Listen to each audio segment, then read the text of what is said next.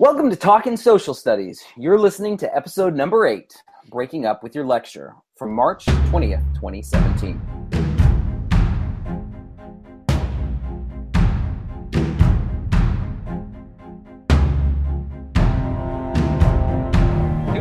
Years ago, the proudest boast was civis Romanus sum. Today, in the world of freedom, the proudest boast is Ich bin ein Berliner. Welcome to Talkin' Social Studies. This is the podcast where we talk about social studies and education today. Here you'll find conversations about strategies, resources, ideas, and more, all designed to help today's social studies teachers impact their students. Let's kick off the introductions. I'm Scott Padway, Technology TOSA in Pleasanton, California, and a former social studies teacher. And you can find me on Twitter at Scott Padway. Hi, everyone. I'm Amy Presley, and I'm a history teacher at Broken Arrow High School near Tulsa, Oklahoma. You can follow the Talking Social Studies podcast on Twitter at TALKINSS, and me, I'm at STL in OK. Howdy, I'm Chris Hitchcock. I teach world history for a private online high school affiliated with Indiana University. You can find me on Twitter at CHitch94. While you're listening, or after you listen, you can check out the Talking Social Studies website, and you can find that by going to bit.ly/talkingSS. Nice. And hey, everybody, I'm the last of the crew here. My name is Ryan O'Donnell. I'm a technology TOSA, former high school social studies teacher from Rockland, California. You can follow me on the Twitter at Creative EdTech. And I just recently had the opportunity to hang out with Scott. And so we were talking. Yeah, we were at a technology conference this last weekend down in sunny Palm Springs, the Q Conference, a big tech conference here in the West Coast. And it was nice that Scott and I were able to connect. So and we've met in the past, so we're still waiting to meet you, Amy and Chris. It was quite an opportunity and a great one to see some of the work that Ryan's really done in podcasting. I know this is a new journey for all of us, but he is seems to be quite the expert on the issue. Well, I wouldn't say that, but I I've done some podcasts, but I wouldn't say far from that. But it was fun. We had this little panel of different podcasters up there. It was kind of interesting to be able to see. We polled the room how many people are interested in doing their own podcast. It was like 80% of people are all like, "I'm ready to get going on my journey." Yeah, it was amazing. Cool. Yeah. Well, interesting. Yeah. So, hi everybody. We're back here. If you've been following our show, we're coming back from episode 7. Episode 7 was myself at another conference. I'm a little bit of a conference junkie, and that's when I was at the California Social Studies Conference and digging around there and interviewing and having some conversations with some people. But we decided our team, we wanted to bring it back, and so here we are in episode 7. Sorry, no, that was episode 7, episode 8, and now we're talking about getting rid of lectures, breaking up with lectures. Scott, why did we decide to go with this topic here? Why do we say lectures are kind of a thing we need to move away from? Well, right, we're moving into 21st century classrooms and trying to make things student-centered, and kids have more information at the touch of a button at their fingertips. And so we really need to think and rethink what a traditional classroom setting looks like.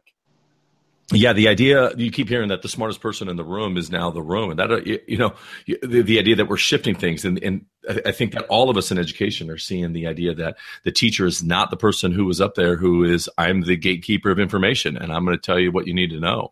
We're just there to be able to kind of assist it. And I think the lectures is the stalwart, that traditional thing, particularly in history classes, that we have just been trained to do. Well, not only trained, right, but I've got so much stuff I've got to cover, and let me just tell you what happens is a very easy way to kind of get there. And people become very tied to lectures, so I'm hoping we haven't lost anybody yet, because I know, teachers out there spend a lot of time working on their lectures. But, I want to bring this back into something historical. Confucius says that I hear and I forget, I see and I remember, I do and I understand.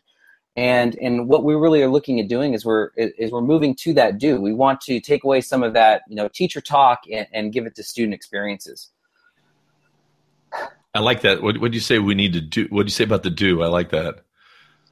We need more doing in history. We need more doing. Yeah, we need more active. Yeah, that's Nice little plug for what comes next. It is. Yes. We were just kicking around the ideas of what the next episode is going to be. We'll talk about that at the end, but it's just a day about getting students active. Well, so let's dive into segment one and how we make sure kids are learning without the lecture. You know, one of the beauties of the shift to the Common Core is that it's a shift to the skills. And it really, you know, encourages us to take the deep dive and do things which require students to, you know, really interact with and critically evaluate a lot of different material. But, you know, that storyline that we have been so familiar with starts to take a back seat to those skills.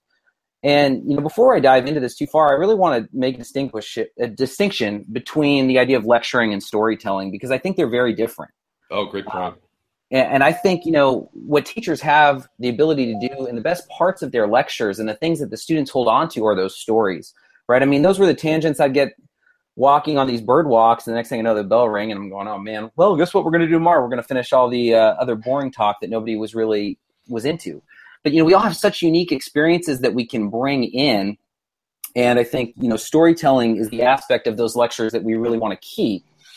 And maybe moving and outsourcing some of that direct instructional piece. That's a great point. And that's another thing that I never got one tidbit in college, actually telling you how to tell stories or how to be able to engage an audience. Like, that's some of the stuff that I think is hugely important, like how you can be able to have those 35 kids have their attention, have them connected to you. And a lot of it is that, you know, give of yourself and be able to, like you're saying, tell the story, hook them.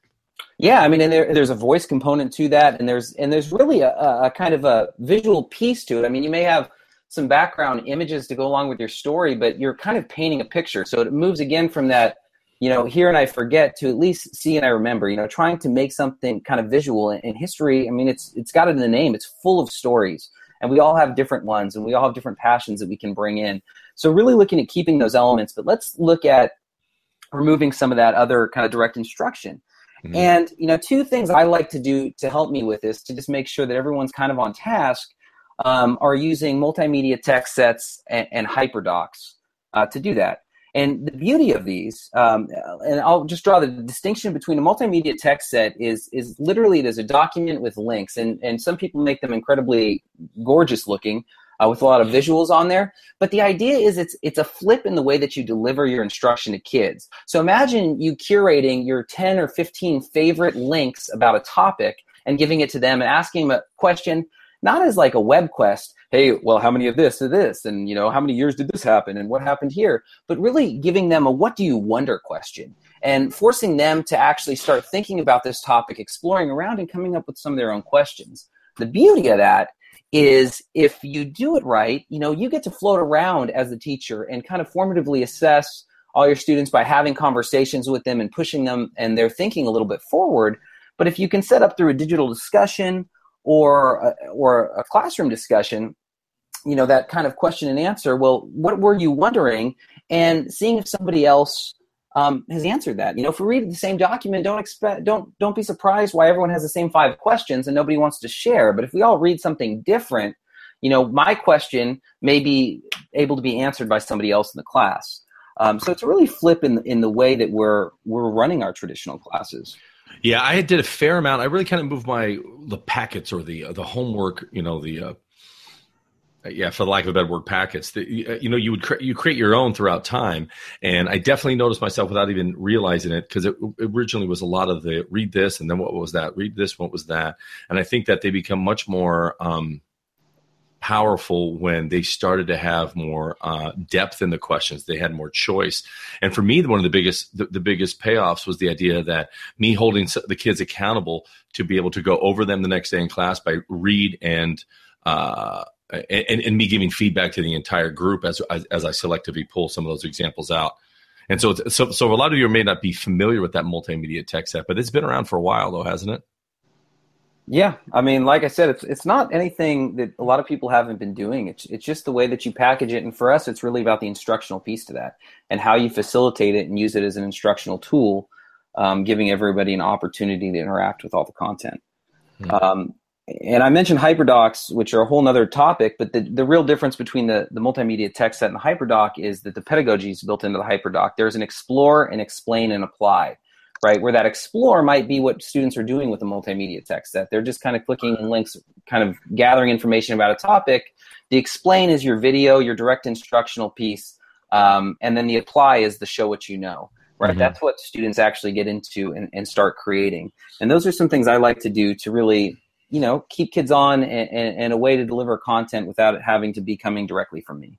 Yeah, and there's a lot of conversations. It's really popular, the world of HyperDocs, but I would definitely, if you're really interested in this road, definitely dive in and look a little bit about the difference of what is a multimedia text set and a HyperDoc, and how both of them may find a home in your classroom. Yeah, definitely check out the show notes because. Scott's kind of linked in a couple examples here that are pretty cool. Just a good way for you to kind of see what the difference is. I know some people just have a hard time really grasping the difference. But again, it's what you do with the tool, and I think we'll continue talking about this as we move in through the session, the show. Yeah, that's a great point. Like what you said, it's what you do with the tool. Excellent. Well, when we started talking about doing this segment, I'll be honest with you, I got kind of nervous because I do feel like I lecture, but you know, Scott, you really kind of, when you drew that definition or that difference between storytelling and lecturing, I'm realizing that, you know what, I'm more of the storyteller. And so I'm feeling a little better about myself now. Okay, good. This became like therapy for Amy. Yeah. And if my students were listening to this, they would totally be laughing at me right now. But my kids come to me from a very traditional kind of approach. And it's not necessarily a bad thing, but I teach juniors and seniors. So when I mean, there's a lot of times where I pull the rug out from under them and they get really uncomfortable because it's not the classroom the way they expect. And they prefer the lectures because they're familiar and they know how to play that game. And I keep changing the rules on them is what makes them uncomfortable. Well, and that's so tough for students too. I mean, when you look at the difference between the younger students that we have coming in, if you start going down to the elementary and the middle schools, they're starting to think very differently than the students that were currently graduating out of high schools.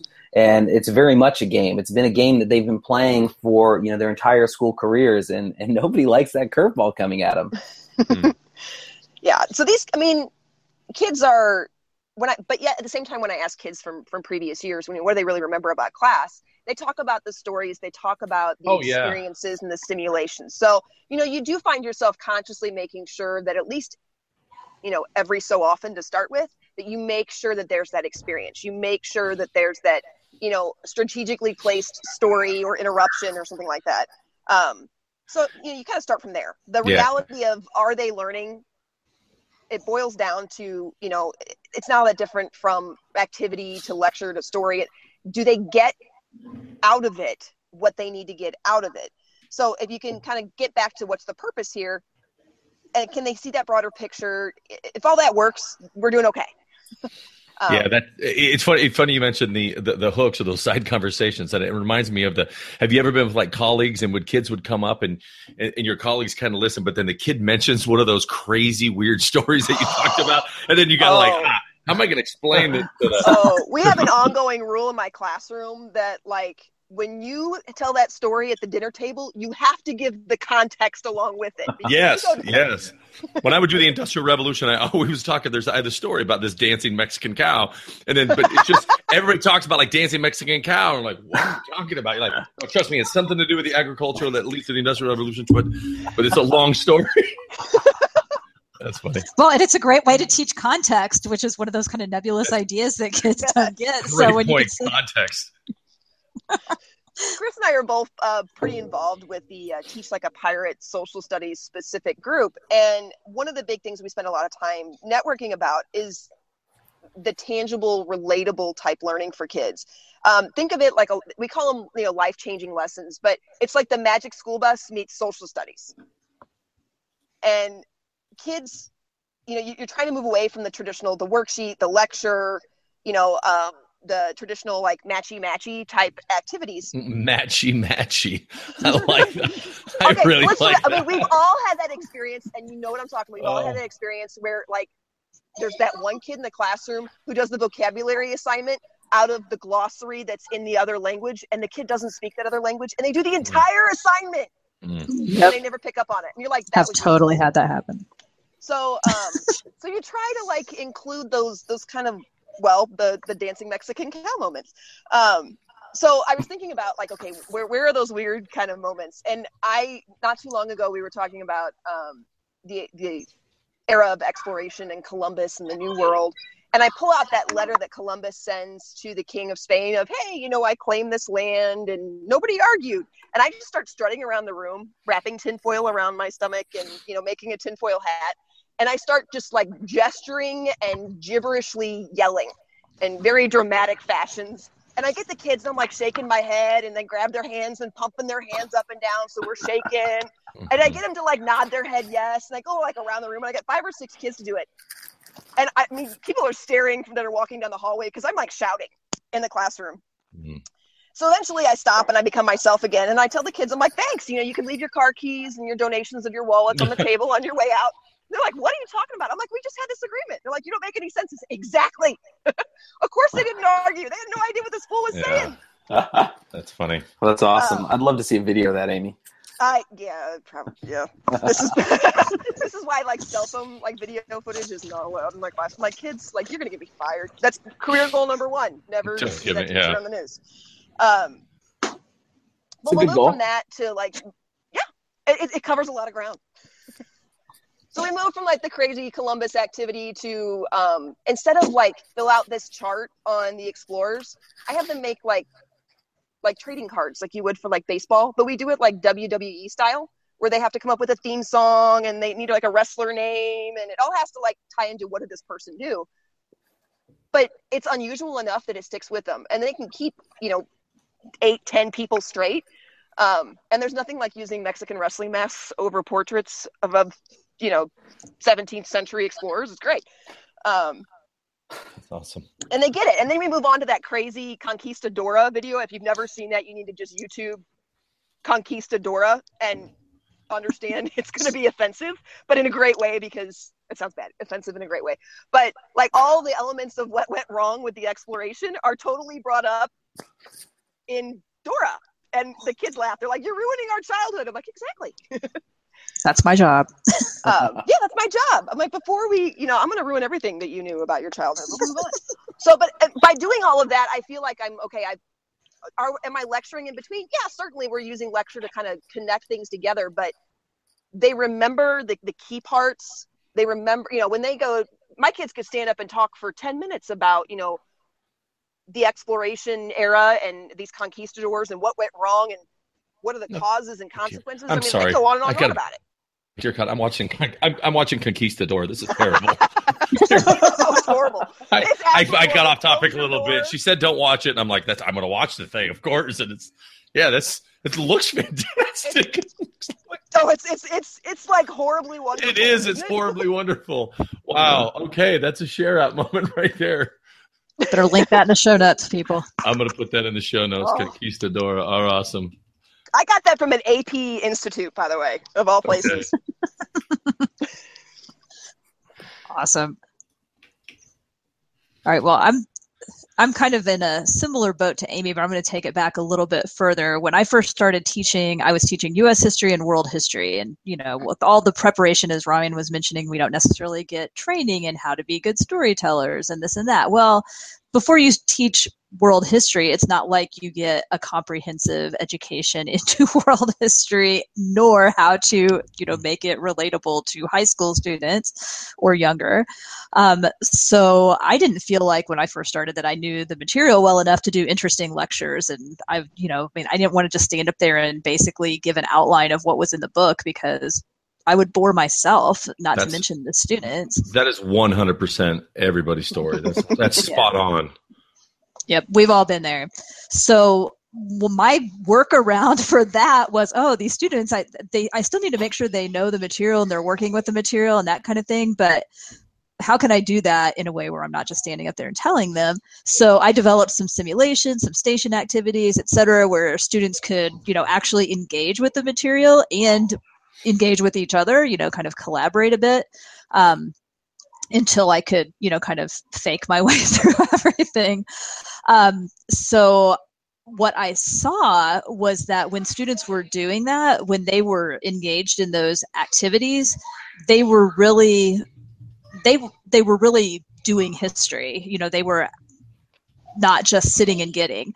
And one of the other things that I noticed was that some of my students who were kind of not your traditional academically minded students really had skills that shone in some of those activities.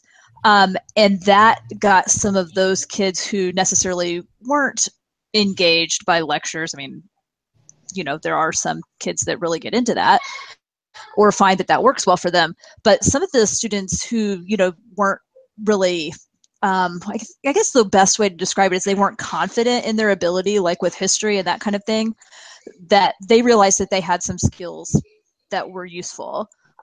So one of my colleagues had shared all of her, you know, file cabinets, like, because this was like the mid 1990s. So it was literally file cabinets full of folders of paper, you know, books and things like this.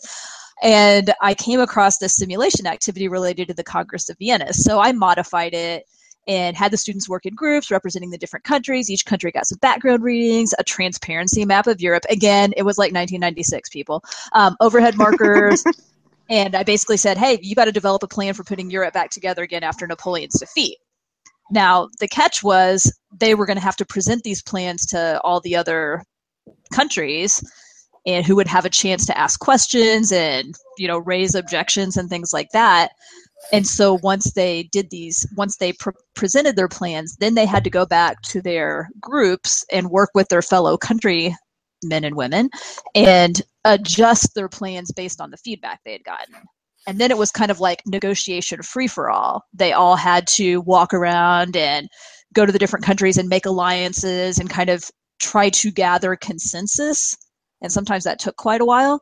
But some of those kids who, you know, would just be sitting there in class like, oh, when you were doing like more traditional activities, they were wheelers and dealers.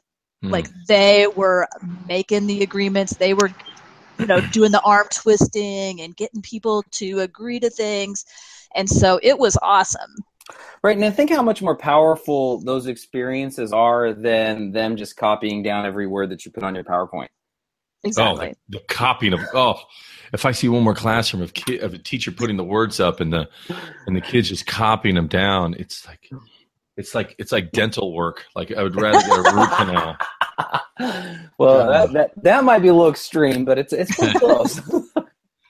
Well, the funny thing was that, you know, when you get back to the whole thing, like, well, how do you know that the students are actually learning? Well, later in the year, when we were talking about World War One and the Treaty of Versailles, the kids were like, oh, we totally get why it was so hard for them to come up with an agreement that everybody liked, because we did that Congress of Vienna simulation. They're like, it's just like this. And so they, I mean, how many, if you're just taking notes on the Congress of Vienna, are you really going to remember that much about it?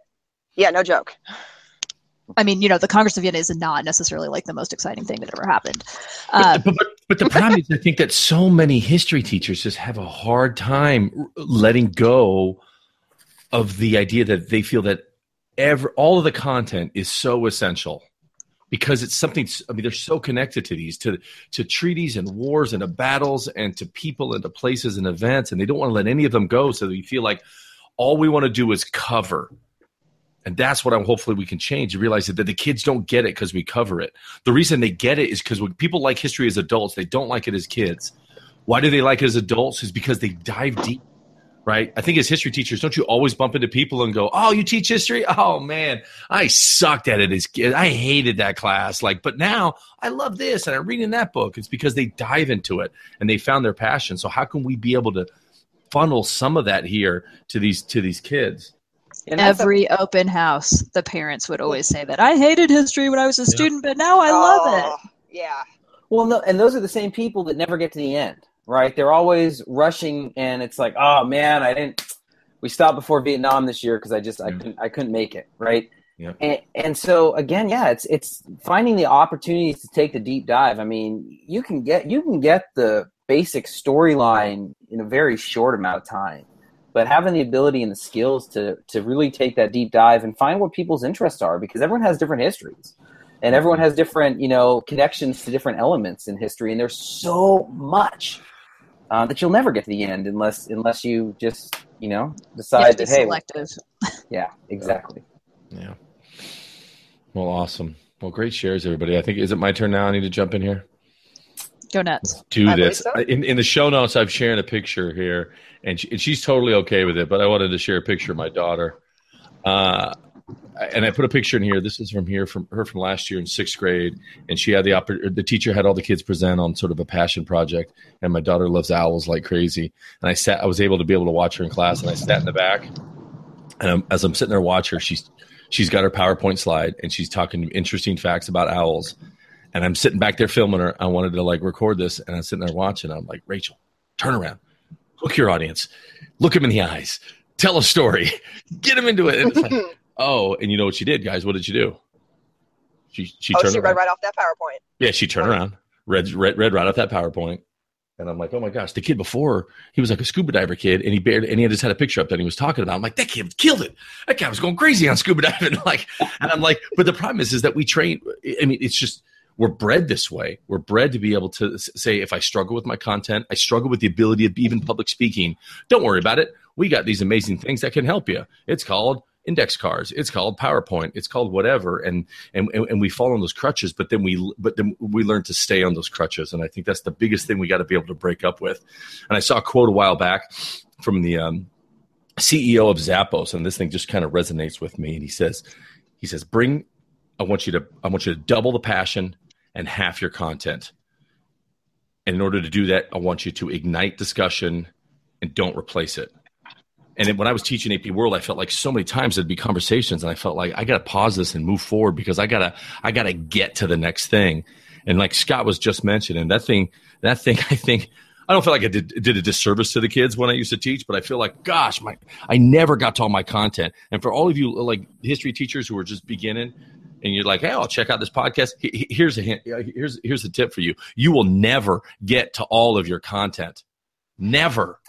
Oh, man. I used to show America, the Story of Us in my history classes because it was my way to, all right, look, we've covered the storyline from this period, right? And it created those like just enough context and historical thinking kind of things to get students to really kind of understand that period so they could start exploring those other stories that aren't told, right? Mm-hmm. But, you know, Ryan, I want to just mention, you know, with your daughter's thing, and you mentioned that we're bred like this, but, I mean, that's part of – we can't ask the students to do the same thing that we don't want ourselves to do, right? We can't just completely outsource the lecture and say, hey, all right, you guys take this chapter, and you're going to do a presentation on this. I mean, we got to be a little bit more explicit on what we're expecting, and whether, you know, if we want the heavy text piece to that, let's have them write something about it, but let's have them create something that's engaging and visual for everybody, whether it's a video or whether it's a map. I mean, there's so much stuff out there and so many tools at our disposal to show what we know that we've got to stop asking students to just do exactly the same thing that we're trying to get away from. Yeah, for sure. Exactly. Great. Well, how many of us go in and sit in on, like, I mean, how many of us have gone to the meeting where you're like, you just read that PowerPoint to me and you could have sent me the rest in an email? Mm-hmm. It's the same story with those staff meetings, you know, it's like, let's just save everybody's time. And if you need to, you know, deliver it this way, write it up, send me an email, tell me to read it, and have me do something with it when I show up. That's the thing. Do something. That's the same thing we want with our kids. Do something with the content. Right. Do we really need to sit and prove that we can comprehend being read to? Hopefully at this point we've demonstrated skill at that. Yeah. I think I passed that third grade reading test a while ago. Yeah. And so in the show notes, I got, if you guys are in there, you can see I got the two pictures of two famous teachers from movies. And I'm asking you, which teacher do you want to be? Do you want to be the Ferris Bueller teacher, Ben Stein, or do you want the classic teacher? And if you can remember, all the kids in the class were just bored out of their skull, right? And he's just sitting there. Now, what's interesting, he's trying to do some questioning strategies, right? He's asking about supply side economics. Right? Supply side. And it's like, okay, his question strategies are terrible. But the guy we really want to be, the teacher we really want to hope for is Dead Poets Society, right? When, you know, the character that Robin Williams plays is this guy, he says, like we just talked about the content, right? Remember what he says? He says, rip the pages out of the book. And the kid's like, what? And I'm not advocating any of you to destroy your school property. But The idea we want to be this. We want to inspire kids. You want kids to walk out of your class. Or how about this? Let's not even inspire them. Let's make them not walk out of the class at the end of the year and say, what was your worst class? When the kids talk at, you know, they go, oh, my history class sucked. It was the worst class. I hated that class. Like if we could just set that the bar, just don't suck that bad. If we could just be up a little bit higher. I would love for us to inspire and motivate. Don't be the least favorite. Don't be the least favorite. Yes. Well, wasn't that our, was it episode 1 or 2 where we were like, yeah, suck less. Suck less. Like, we're working on it. We're not sucking as much anymore. Yeah. And so, yeah. But so that Dead Poets character, too. I mean, we're talking about a no-tech classroom, right? I mean, well, the strategies that we're doing, they're shifts in the way that we deliver and the expectations that we have for our kids. Mm-hmm.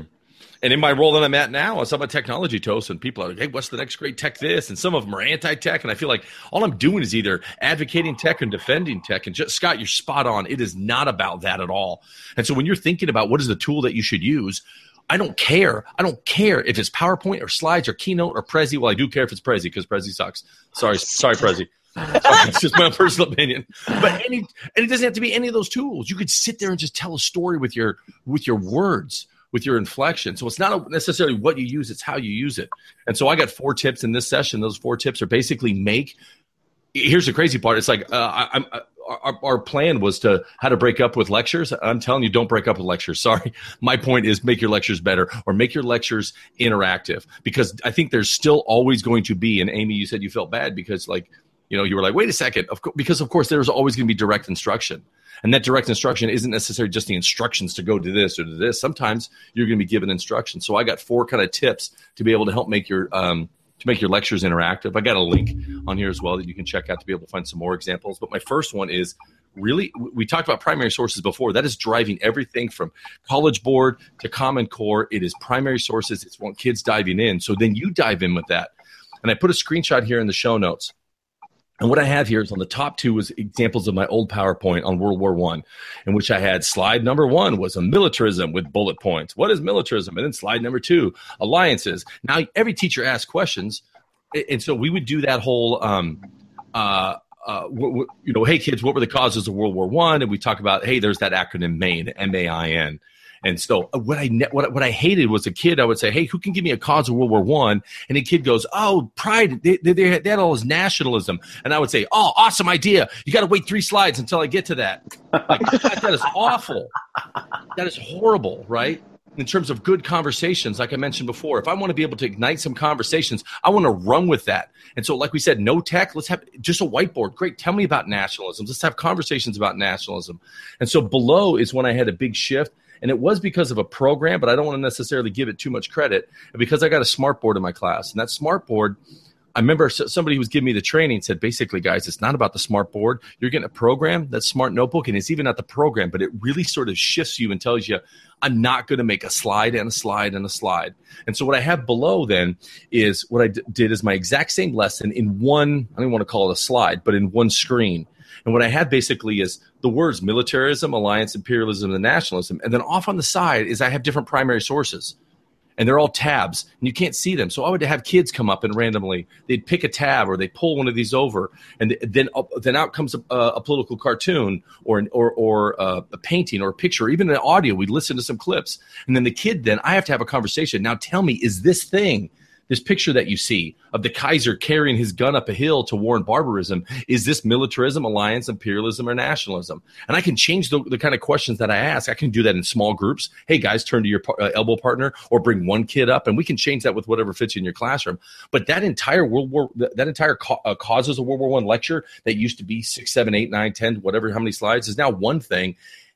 And every period is different because they pull them in different ways. Every conversation is different because some kids are well-versed and other ones struggle. And I find myself that I even move my place. I sit in the back of the room or I sit off to the side and the kids are up there. And it was like, that was the epiphany for me. And I can't tell you enough, folks.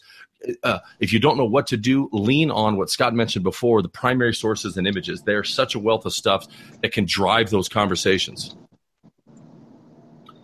Yeah, I mean, that's awesome. Just the interaction that you can get. And there's so many ways to design opportunities like what you're showing, whether you're using, the tools you have out there or not. But it's a flip of that delivery. I mean, that's what we're doing. That's all that it is. Yeah. Don't think that necessarily you got to copy one person or another. And even as you're listening to this podcast, you're saying, hey, I want an exact way to do that. There is no recipe. You know, there are examples that you can take from, but like what we're saying is you've been given the curriculum you need to teach, but no one is telling you how to design those particular lessons. And so we're going to get to in the second half about how we can be able to look for places to be able to get to those. But yeah, I would say dive into that one. And I just want to quickly run through my other two points here is one, don't go longer than 20 minutes without a change, right? And 20 is probably even too far too. Some teachers go every 5 minutes, but plan changes. And that changes could be anything from, hey, turn to your neighbor and have a conversation or write something or do something. I'm a big fan of getting kids up and moving. Now, that definitely means you need to work on your transitions. If you're going to get kids up, you got to really be able to bring them back and be able to have them refocus. And then the last part is those kinds of questions. Let's not be the Ben Stein character in Ferris Bueller's. What are the kinds of questions that you're asking? And you can do it in many different ways. And I threw an example here about how you can use a graphic organizer as a way to be able to even do a lecture. And this graphic organizer is a Venn diagram that I did in Google Slides, but instead of them filling them in, each one comes up animated, and then the kids are prompted as every single one comes up. Is this an example of communism or fascism or both? Each of the examples comes up. The kids have conversation, and then it's animated to go in the place that it's supposed to. And there's lots of different ways, again, whole group, small group, individual, in which that you can be able to drive these conversations. But definitely look into my point in all of this, and I'm kind of going fast here, but it's the think about your lesson design. It's all about lesson design. Awesome. This is great, guys. I'm inspired all over again. It's these things are so much fun. And so let's wrap up this first session about what we're doing. And now let's talk about where. And this was about where we go for inspiration for if you want some of those non-lecture ideas. Scott, let's have you kick it off. Yeah. So, I recently watched a TED Talk from a few years ago, Never Give a Boring Lecture Again. And Gar Reynolds does a really fantastic job of just kind of outlining and talking about some ways to not fall victim to the monotony of the way that we're the drill and kill of, okay, here's everything that you need to know. So it's a great about 10-minute video for you to watch. But I got to tell you, man, there's a wealth of stuff on YouTube. So I want to think about it in three ideas, right? Curate, customize, and create. So what is it that you can go out and you can curate and that you can find that's already been done? And there's some fantastic YouTube channels. I mean, a lot of us have seen the Crash Course videos. Shmup has a lot of videos. You might find another teacher that's creating some videos that you like. And so can you curate those to go along for maybe some of that teacher talk time, that direct instruction that you're like, I need to cover these materials. Well, maybe John Green does it in 10 minutes.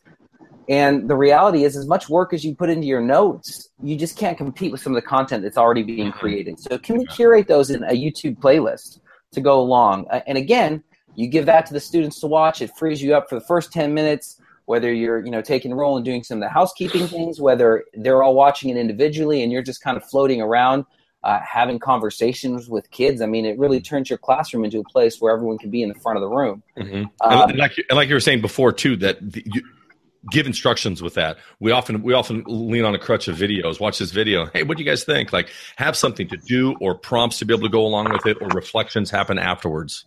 Yeah, I mean, it shouldn't be something that – it should play a role into your course. And I mean, there's a lot of people who flip.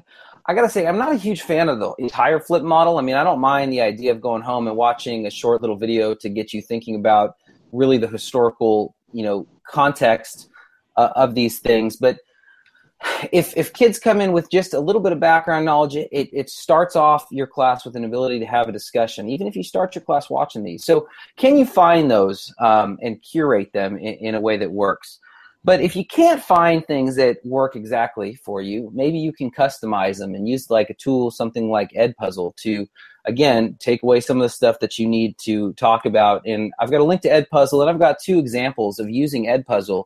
One is just the Gilded Age elections, and it's a clip from Gangs of New York with a few of my own teacher comments in there, just kind of prompting kids as we're going through, and a question about the end after watching, just a very short 1-minute clip. The other one I have is 10 seconds. I love it. It's the Divine Right of Kings. And you want to talk about divine right. Well, hey, here is a cropped clip from the Sword and the Stone, right? And just when Arthur's out there reaching for the sword and the light comes on, the angels are singing. And, they say it right there, ordained by God, this kid is our king. But how much more powerful is that something very short and easy to cover a concept in a way that removes me of having to explain it to everybody and gives them a real visual and something that's kind of fun. Mm-hmm. I love Edpuzzle. Oh man, there's so much, and you know the connection to Google Classroom, and you can even ask questions in Edpuzzle, and there's a lot of accountability pieces that you can really dive into with them. And then the last, real fast. There's some times that I feel like, gosh, I wish I would have stayed in the class. I've been out of class for 2 years. Like, gosh, the Edpuzzle thing is just so cool. Like, I don't want to date myself, but I mean, I've been techie for a while. I had a VCR attached to my computer, and I had this crazy Averkey thing, and I was recording VHS tapes into the computer and cropping them and clipping them up. And now you see her, and you're like, God, it's that easy to just get the Sword and the Stone thing. Like, oh my God. Yeah, fantastic. I watched that 10-second clip you did there, and the light shines down. It says you've been, it's a miracle. Like, yes, okay, I see it. And what's crazy about history is when all those kids come back, later that week, later that month, or years from now, and they say, "Oh my God, I was watching this video, I saw this movie, and oh, it reminded me of that thing we talked about." Like, God, that's it. Mm-hmm. That's what we want to do. And it's so easy now. I mean, you hit it on the head, and the way that, we're just talking about people individually do stuff, but gosh, you start collaborating with somebody, you probably can go out and find a YouTube playlist that's already been curated.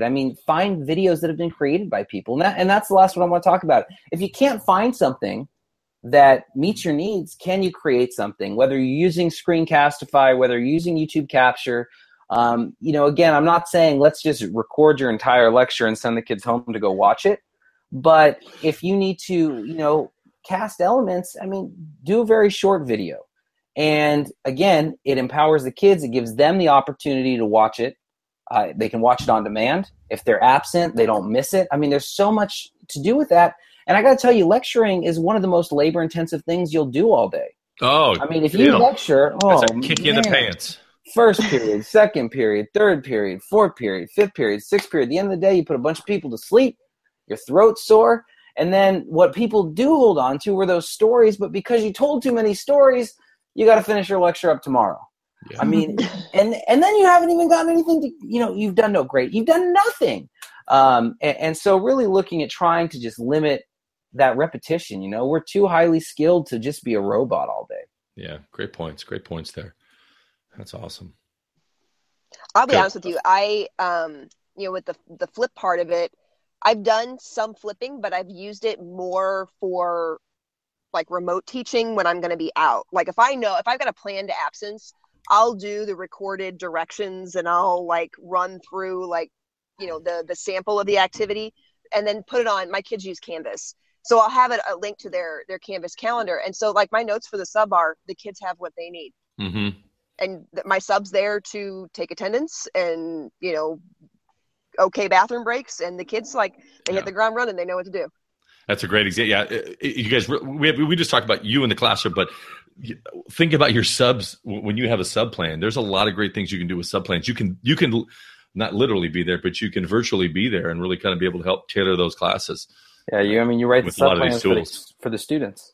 Yeah, awesome. You got to watch out for like that. We're so connected now. Like I stepped into a hole where I had a kid send me a message while I was at a conference that says like, I need to run to the counselor for something or whatever. The sub said, ask you if it's okay. And I'm like, well, did you get the assignment done? And if the answer is yes, then I'm okay with it. The sub's okay with it. Well, apparently they hadn't checked with the sub first. They were, funny.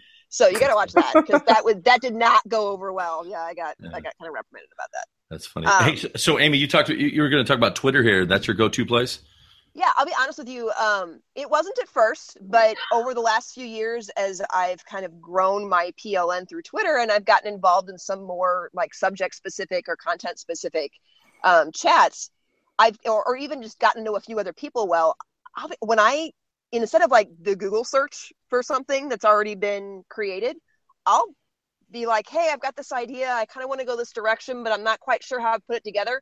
I'll tag a few people and I'll tag a chat. And usually within about 10 minutes, I get a response of, hey, you should check this out. Or, hey, have you thought about, this or whatever. And it's just that hive kind of mentality. Twitter changed my life. It really, I'll be honest with you. I feel guilty because you like your supervisor comes in. They're like, this is great. I'm like, yeah, thanks. It's not mine. But It's beyond that, though. I mean, my kind of like specific sites, I love the History Alive stuff with the Teachers Curriculum Institute, and I love the Stanford History Education Group, because they both kind of, they get the kids doing stuff more. And quite often, I'll be honest with you, I teach world history, and the TCI stuff, their History Alive stuff for world history is, kind of aimed towards middle school kids, like 7th graders. And I teach 11th graders. And so there's a few times where my kids are like, yeah, that ain't happening. That's too baby. But you can at least, like, it's a starting place. But I bet they love that trench warfare and throwing the paper wads. They really kind of do. They do. But, you can take some of their stuff. You take, like, the they had a really great Joan of Arc thing, where it's just like an outline of Joan in her armor, but she's a Janus figure where she's like got the two faces that are facing away, and you have the kids fold the page in half, so she's got this like seam down her middle, and they do the English perception and the French perception, and it's so simple. But you know what? 11th grade kids really get a kick out of doing a coloring activity. They do. Oh my god, they love it, and it's just because Plato. Yeah. Plato with high school seniors, they go nuts. They're like, oh my gosh, my childhood. Go to any Barnes and Noble. You now see popular sections of adult coloring, right? It calms, it soothes. If you guys don't know how to do a Google search for images, you can modify them. And I would, whatever subject I'm doing on my packet or whatever I'm sending out, I put on the back a coloring page of something from that era. And so in Google, I would just say World War I, trench warfare, and say search by, and then you can change to, line drawing, and you'll often find some fantastic stuff out there. So search for characters. That's so cool. Yeah, and so you can find tons of them. And actually what I'll do is I put a whole bunch of phenomenal ones in a folder. I'll put that in our show notes that have just all these historical line drawing kind of things. And I just throw them on there, and I tell the kids from the very beginning, these are not homework. It's just there. If you feel like you're working or listening or doing whatever and you want to be able to just doodle a little bit, I can't tell you that so many kids just found that very enjoyable. Wait a second. I'm doing a search right now. I've searched by color. I've done a ton of searches, but by line drawing? Yeah, I've done like the coloring book one, but no, but I never thought about line drawing. Oh, yeah. Wow. Wow. Okay, I don't care what other people get out of this podcasting thing, but I love the stuff that I get from you. So here we go. Just break up with your lecture, and we're making coloring books with line drawings for each unit. But, imagine the story that I would tell at the end, too. You could do, that's cool. Super cool. Hey, and real fast, Amy mentioned the Twitter thing up there, and we all go look at Twitter, and 95% of people go to Twitter and lurk. And she mentioned the idea of that ask, and that's a rare thing to do.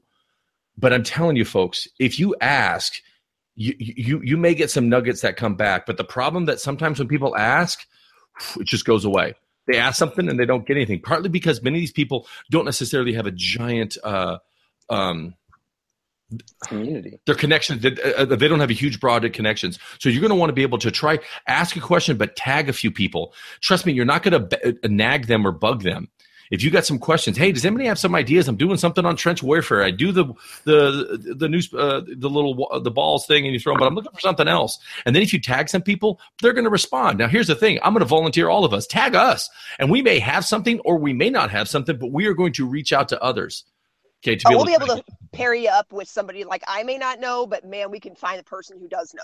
Yeah, and absolutely. All you do is ask the question, and then put our names or other people's names on there. And trust me, people. It's human nature to enjoy helping, and people will help out. Yep, totally agree. So I agree with Amy about getting great ideas from Twitter, and I'm going to throw in conferences. And I know that that's not always feasible for people, like to go to like the National Council for the Social Studies because it's in San Francisco or it's in Washington, D.C. or it's in New Orleans and it's not close to you. And, we all know that education funding is not necessarily plentiful, let alone for things like conferences. But I taught for 3 years before I actually attended a state conference. And when I moved to New York, one of my colleagues said, the social studies conference in New York is great. It happens in March, which is like the longest month ever. And it was amazing. I mean, I learned so much and met the great people, got great ideas for lessons and activities and resources and things. So it was just one of those you know, getting close to the end of the year, kind of energizing some new ideas type of thing. But even if you, like, if you, you know, so check out your state social studies conferences or your state social studies councils to see when their conferences are, because, you know, that may be something that's more doable as far as like where it is. But then there's also EdCamps, EdCamps, which are free. So, I mean, you know, I think there is, oh, geez, I'll have to find it and put it in the show notes, but I want to say there's some kind of calendar of EdCamps that, you know, keeps track of where. There is. Yeah, there's a total count. And you can even, on Twitter, you just go to like EdCamp. Right. Hashtag. And they usually, I think it's linked to their like, you can just do at EdCamp. And I think it's linked to their, to their bio. Yeah. Their bio. And, but even, you can do a Google search EdCamp calendar, and you can search, you pull it down like by state, and you can even go by city. I mean, I love EdCamps. That was when we moved from St. Louis to Oklahoma, and I knew like nobody. One of the first things I did was get involved in the EdCamps around here. And strangely enough, I ran into a couple people I knew through the social studies chat and the National Social Studies Conference that hooked me up. And within, I was here not even 6 weeks. And I suddenly, I know people all across the state. I talk to them regularly. It's amazing how connected you get that quickly. And it's a Saturday. Who gives up their Saturday? But the people who want to be there. Right. Yeah. No, there's so much out there, and those EdCamps are totally personalized for, you know, what you want to talk about. I mean, you have a smorgasbord of topics, and just it's, you know, a collective knowledge and just kind of a real unconference and opportunity to just chat with people about what you're interested in. Yeah, it's the power of chat. And yeah, and just like that personal connection thing, and building like your own network. One of the other things I was going to suggest is check your state. Like, I don't know, in Indiana, we have the Department of e-learning within the State Department of Education. And in the summer, they plan for this all year, but in the summer they have something called the Summer of e-learning. And it's like 2 or 3 day, almost like little conferences, that are relatively inexpensive for something like that. And you usually get like your professional growth points, you know, that you can put toward renewing your teaching license. But they're great because they just have all these sessions, and you can go, and there are people from your state. They usually have some good keynote speakers, like Dave Burgess was at one that I was at last summer. And, you know, it's really, it's, you know, affordable, but it's great. And these were, you know, like tech centered, but you know, I learned about some resources that I didn't know much about, and I taught other people about some resources that they didn't know about. And I mean, so it's just a great opportunity to share ideas and, you know, just talk about teaching with other teachers who are giving up, you know, 2 days of their summer to go to something like this, that are equally passionate.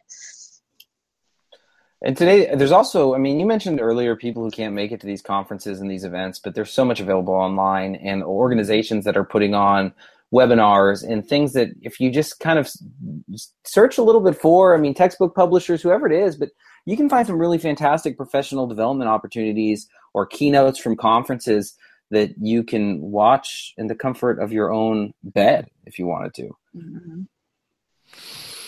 Fantastic. Great conversations.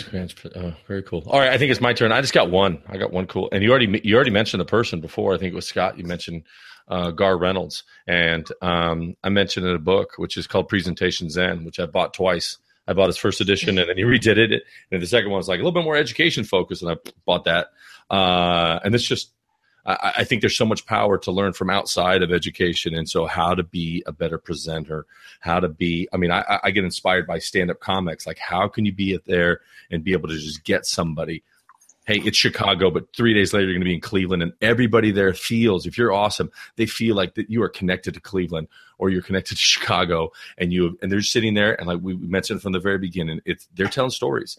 And this book, Presentation Zen, is really a focus on that, but how you can really kind of master the idea of connecting when you're in front of people. And he does a lot too about that visual literacy. And there's this quote he says, it says, today we need a higher degree of visual literacy and an understanding of the great power that imagery has for conveying important messages.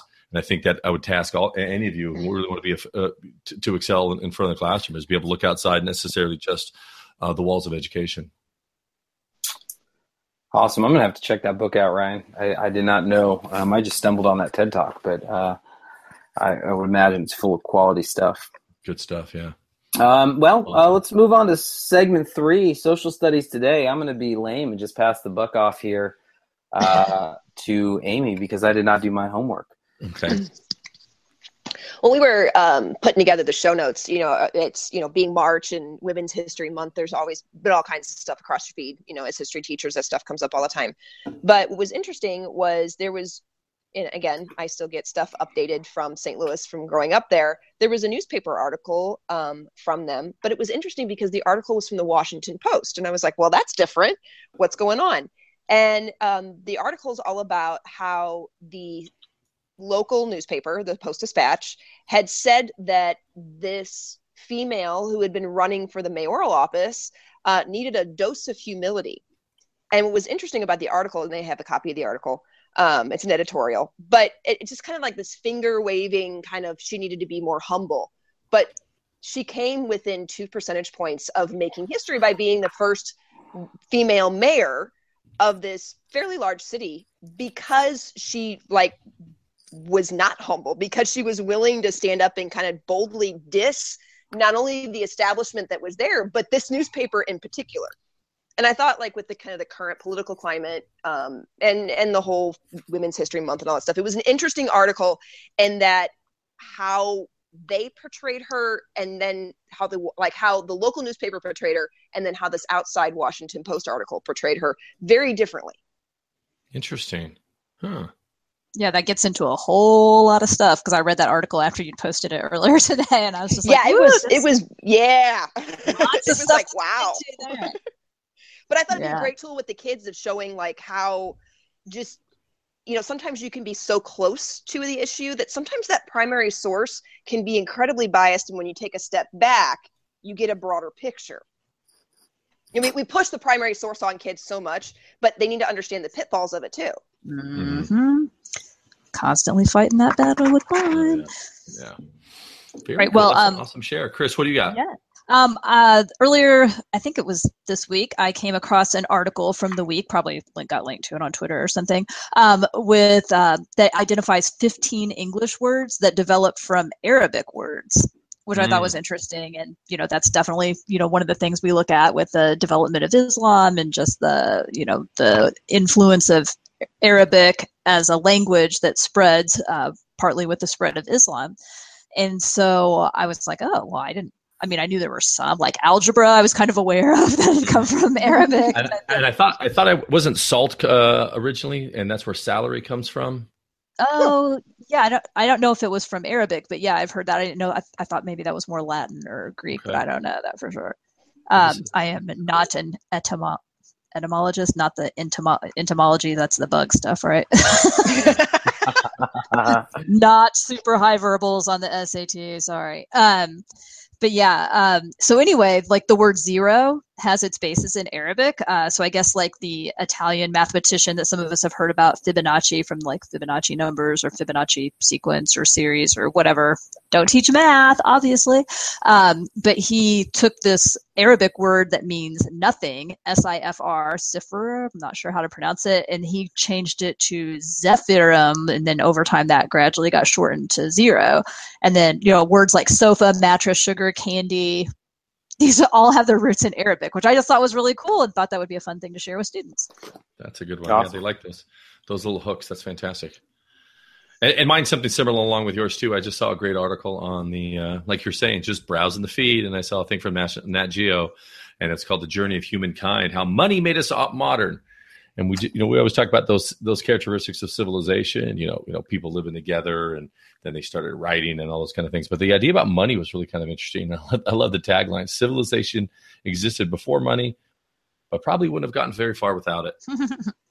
Yeah, we focus on money all the time. It goes all the way back to the Mesopotamians and sort of the evolution of what money really is and how it really kind of led to the development of so much. Interesting. Very cool. Yeah. Great share outs, everybody. Fun show as always. Yeah. So what do you want to do next? What's the plans? Well, I think we ought to continue this feed about breaking up with lecture and some ideas to help make that that easier. So we kind of talked before we got started about kind of helping helping kids become more historically active, more doing of the history stuff as a way to kind of break up your lecture if you're still tied to that. Mm-hmm. Yeah, so that'll be our next episode. That's going to be episode 9 for us. So we're going to talk about making kids active, participatory, and generally doing, being involved in history. Now, Ryan, if I remember from this weekend, there was a threshold. We had to get to a certain number before we... Yes, it's somewhere between 7 and 10, I think, is before we make it a habit. And I think we're there. I feel like we're there. It's more of a state of mind I'm thinking right now. Because how about you guys? Are you feeling good? Yes. Awesome, man... For those of you who weren't here with the live feed here, I mean, I managed to make it, the dojo with the kids in the car ride home and parking and getting in. I feel like I was a warrior today. I was just thinking about that, Amy. That was incredible because you didn't sound like you were going anywhere. And I went back into this hangout and looked, and all of a sudden I was like, she's home. Yeah. So for those of you guys not who aren't aware of that, Amy did this in multiple locations. She did it. In driving around town, there's a few times I heard the turn signal on, but it really demonstrates about that. You can have conversations absolutely anywhere. And Amy, let me know if you are okay or not okay at this, but I took a screenshot of our Google Hangout at one point with you talking because I want to use this because I just want to show how amazingly simple and cool it is that you could do a podcast even from the car. Yeah, just don't get me arrested, okay? I will not get you arrested. I'll use a different name. I'll use a random name like Chris Hitchcock or something like that. I'll just pick one. Nice. Awesome. All right, thanks, everybody. That was a fun show. So like we said, next time, episode 9, we're going to be talking about doing history. And I think this one's in the can. Sweet. We're done. So, all right, see everybody. You've been listening to Talking Social Studies.